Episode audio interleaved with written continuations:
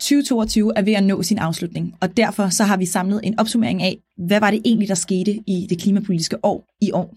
Så lad os se, hvor meget vi kan nå igennem. Den første dag i året, der offentliggør Mette Frederiksen i nytårstalen ambitionen om, at øh, Danmark skal udvikle grønne brændsler til indrigsflyvning i Danmark. Få dage senere, så kommer nyheden om, øh, at retssagen mod Danish Crown, den skal starte i landsretten frem for byretten. Det sker, fordi at den er principiel, og derfor kommer til at have en stor betydning for greenwashing i fremtiden. 27. januar så kommer det så frem, at tidligere transportminister Benny Engelbrecht havde tilbageholdt informationer om CO2-udledningen fra infrastruktursaftalen. Ministeren havde påstået, at tallene øh, for CO2 ikke fandtes og kaldte aftalen for CO2-neutral, men afsløringen fremlagde, at aftalen ville øge Danmarks udledninger med 1,64 millioner tons bare for anlæg og motorveje. Det gjorde, at Benny Engelbrecht var nødt til at gå af. Så rammer vi februar, og ekspertgruppen for en grøn skattereform anbefaler øh, i deres del 1 øh, øh, kommer de med anbefalinger til industrien. Det er altså den her ekspertgruppe, der skulle se på, hvordan Danmark kunne få en CO2-afgift. Samme dag så udkommer Klimaborgertinget med 73 anbefalinger. Det er øh, anden gang, at borgertinget kom med anbefalinger, og også øh, den her gang var de mere progressive, end hvad vi ser på Christiansborg. For eksempel så anbefalede de, at man skulle omlægge store dele af den animalske produktion, man skulle kigge på nye økonomiske modeller og udbygge langt mere offentlig transport. Det er også i februar, at Klimarådet igen dumper regeringens klimaindsats. Så regeringens planer for at nå 70% i 2030 var stadig for ukonkrete, øh, og rådet havde en række anbefalinger, som igen gik på, at man skulle være langt mere konkret i sine virkemidler, og især have fokus på at lave en høj og ensartet CO2-afgift. Den 24. februar så bryder krigen ud i Ukraine, og det kommer til at have en stor betydning for udbyggelsen af grøn energi i Danmark, bare få måneder efter. Det er også i februar, at IPCC øh, udgiver deres anden delrapport. Så på tusindvis af sider så fremlægger de, øh, hvilke konsekvenser vi ser ind i i klimakrisen. Vi når til marts, hvor Danmark den 28. marts når sin øh, Earth Overshoot Day. Danmark er hermed nummer 8 i verden, der først er, har opbrugt vores del af jordens ressourcer for et helt år. I starten af april, der lander en ny IPCC-rapport igen. Det er den sidste og tredje del af den her store hovedrapport, øh, og hvor der igen udkommer tusindvis af sider, der den her gang skal forklare politikerne, hvilke løsninger, der kan tages i brug for at begrænse den globale temperaturstigning. Det er også i april, at regeringen spiller ud med Danmark Camilla 2. Øh, den aflægger løfter om, at vi skal udfase russisk gas, og 400.000 husstande skulle væk fra naturgas, for eksempel. Det handlede også om, at der skulle komme mere grøn strøm inden udgangen af 2030. Dagen efter Danmark kan mere to, så lander regeringen sit udspil om en grøn skattereform. Det var den med CO2-afgiften. Det, øh, de går med ekspertgruppens model nummer to, hvilket giver Danmarks største udleder, Aalborg Portland, en stor skatterabat. Både den her skatterabat, øh, de store teknologisatsninger og afgiftens lave niveau møder kritik. Det er også i april, at Energistyrelsen udgiver den årlige klimafremskrivning over alle Danmarks udledninger, der i år viste, at vores udledninger var steget sammenlignet med sidste år. I maj så indkalder Mette Frederiksen til Nordsømødet, topmødet.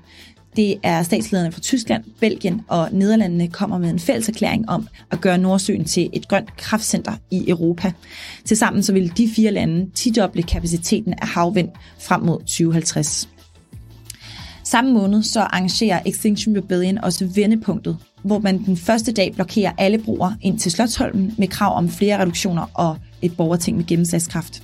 Det medførte til den største antal arresterede i klimaets navn i Danmark siden COP15 i København i 2009. Det er også i maj, at det kontro- den kontroversielle Lynetteholm bliver sat på pause efter en række afsløringer om øh, CO2-ledninger og miljø- risikorapportens brug af en for gammel rapport.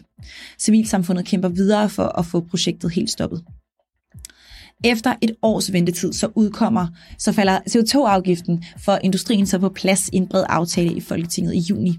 Med lave satser og en langsom indfasning og den her skatlettelse til de største forurenere, så fik vi en CO2-afgift, men ikke en særlig stærk en af slagsen. Samme dag så bliver der etableret en grøn fond.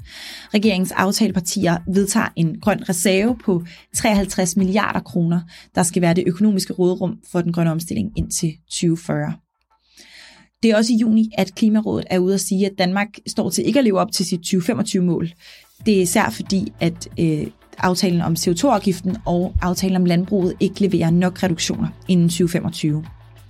Juli var der sommerferie, så det vil sige, at der var ikke særlig mange øh, politiske nyheder, men i august der får Biden flertal for sin klimapolitik i The Inflation Reduction Act. Planen vil reducere 1 gigaton CO2 i 2030, hvilket er det højeste mål for en politisk øh, pakke i USA's historie. Den nye klimaplan fra Biden vil resultere i, at USA øh, når en reduktion på 40 procent i 2030. Det er også i august, at Concito øh, siger, at Danmark faktisk er længere fra sine klimamål, end hvad klimaminister Dan Jørgensen siger. Det sker på grund af, at CO2-fangstteknologien ikke leverer det, den skal, og at flere lastbiler i Tyskland kommer til Danmark for at tanke billigere diesel. Lige efter sommerferien, så er overborgmesteren i København også ude at sige, at øh, København alligevel ikke kommer til at være klimaneutrale i 2025, som ellers var deres mål. Igen er det CO2-fangstteknologien, som ikke fungerer tilstrækkeligt, øh, og man har simpelthen ikke lavet andre backup-tiltag. I slutningen af samme måned så er der Østersøs topmødet, hvor Danmark, Sverige, Finland, Tyskland, Polen, Estland, Letland og Litauen præsenterer Marienborg-erklæringen og satte en ambition om at syvdoble havvindskapaciteten i Østersøsregionen og styrke elsamarbejdet på tværs af grænser. I september så går Dansk Industri og Landbrug Fødevare også ind i retssagen mod Danish Crown. Øh, det ligger op til at blive en rigtig, rigtig stor sag. Det er også i september, at regeringen kommer ud med forslag på en flyafgift på 13 kroner. Og sidst på måneden så forårsager sprængninger øh, af en gaslækage i Østersøen, øh, der endte med at svare til øh, 32 procent af Danmarks samlede årlige udslip. Og dagen efter Folketingets åbning i oktober, så udskrev Mette Frederiksen folketingsvalg. Debatten florerer om landbrug, energi og klimamål, og hvad det egentlig må koste det hele. Eksperter ligger meget tidligt øh, ud i valgkampen med øh, myten om, at Danmark er et grønt øh, landbrugsland ned og fraråder at satse på atomkraft. De grønne løfter bliver gavmildt uddelt af en række partier. Øh, den rødgrønne fløj var hurtigt til at takke ja til grønne krav og lovede og et højere delmål i 2025 og klimaneutralitet i 2040. De vil have en klimalov og gøre en tredjedel af Danmark til natur. Desuden så vil enhedslisten have gratis offentlig transport, og de vil have halveret den animalske produktion. Alternativet vil helt op og reducere med 86 procent af den animalske produktion. Radikale ønskede et stop for øh, aftaler med nye motorvejsprojekter, og Venstre vil sælge Ørsted. Og så meldte Socialdemokratiet sig på banen med et løfte om, at landbruget skulle være med til at øh, få os i mål med vores reduktioner øh, gennem en CO2-afgift. Det var også Socialdemokratiet, der som med et sidste grønt svirp med hanen lovede lige inden øh, valgdagen, at de danske klimamål skulle hæves. Undervejs i valgkampen, så skete også, der også ting på den internationale scene. Så aktivister fra organisationen Just Stop Oil, de smider for første gang suppe på øh, et kendt maleri for at sætte fokus på, hvordan olie, nye olie- og gasfelter øh, er med til at smadre klimaet. EU vedtager øh, et forbud mod nysalg af fossilbiler, i 2035, og Greta Thunberg hun udgiver sammen med ledende forskere, eksperter og aktivister The Climate Book. To dage inden valget er der også øh, klimademonstrationer rundt omkring i hele Danmark, og i København så deltager 50.000 mennesker, hvilket er den største nationale klimademonstration nogensinde. Den 1. november så øh, sned de, røde, de rødgrønne partier sig op på et flertal, øh, og så startede der ellers nogle lange regeringsforhandlinger. Det var også i november, at klimatopmødet COP27 kom så og fejlede. Der var ingen reelle aftaler om, hvordan vi skulle forhindre yderligere opvarmning, og kun en lille håndsudrækning i form af en klimafond til de mest udsatte lande, der oplever enorme tab og skader allerede i dag.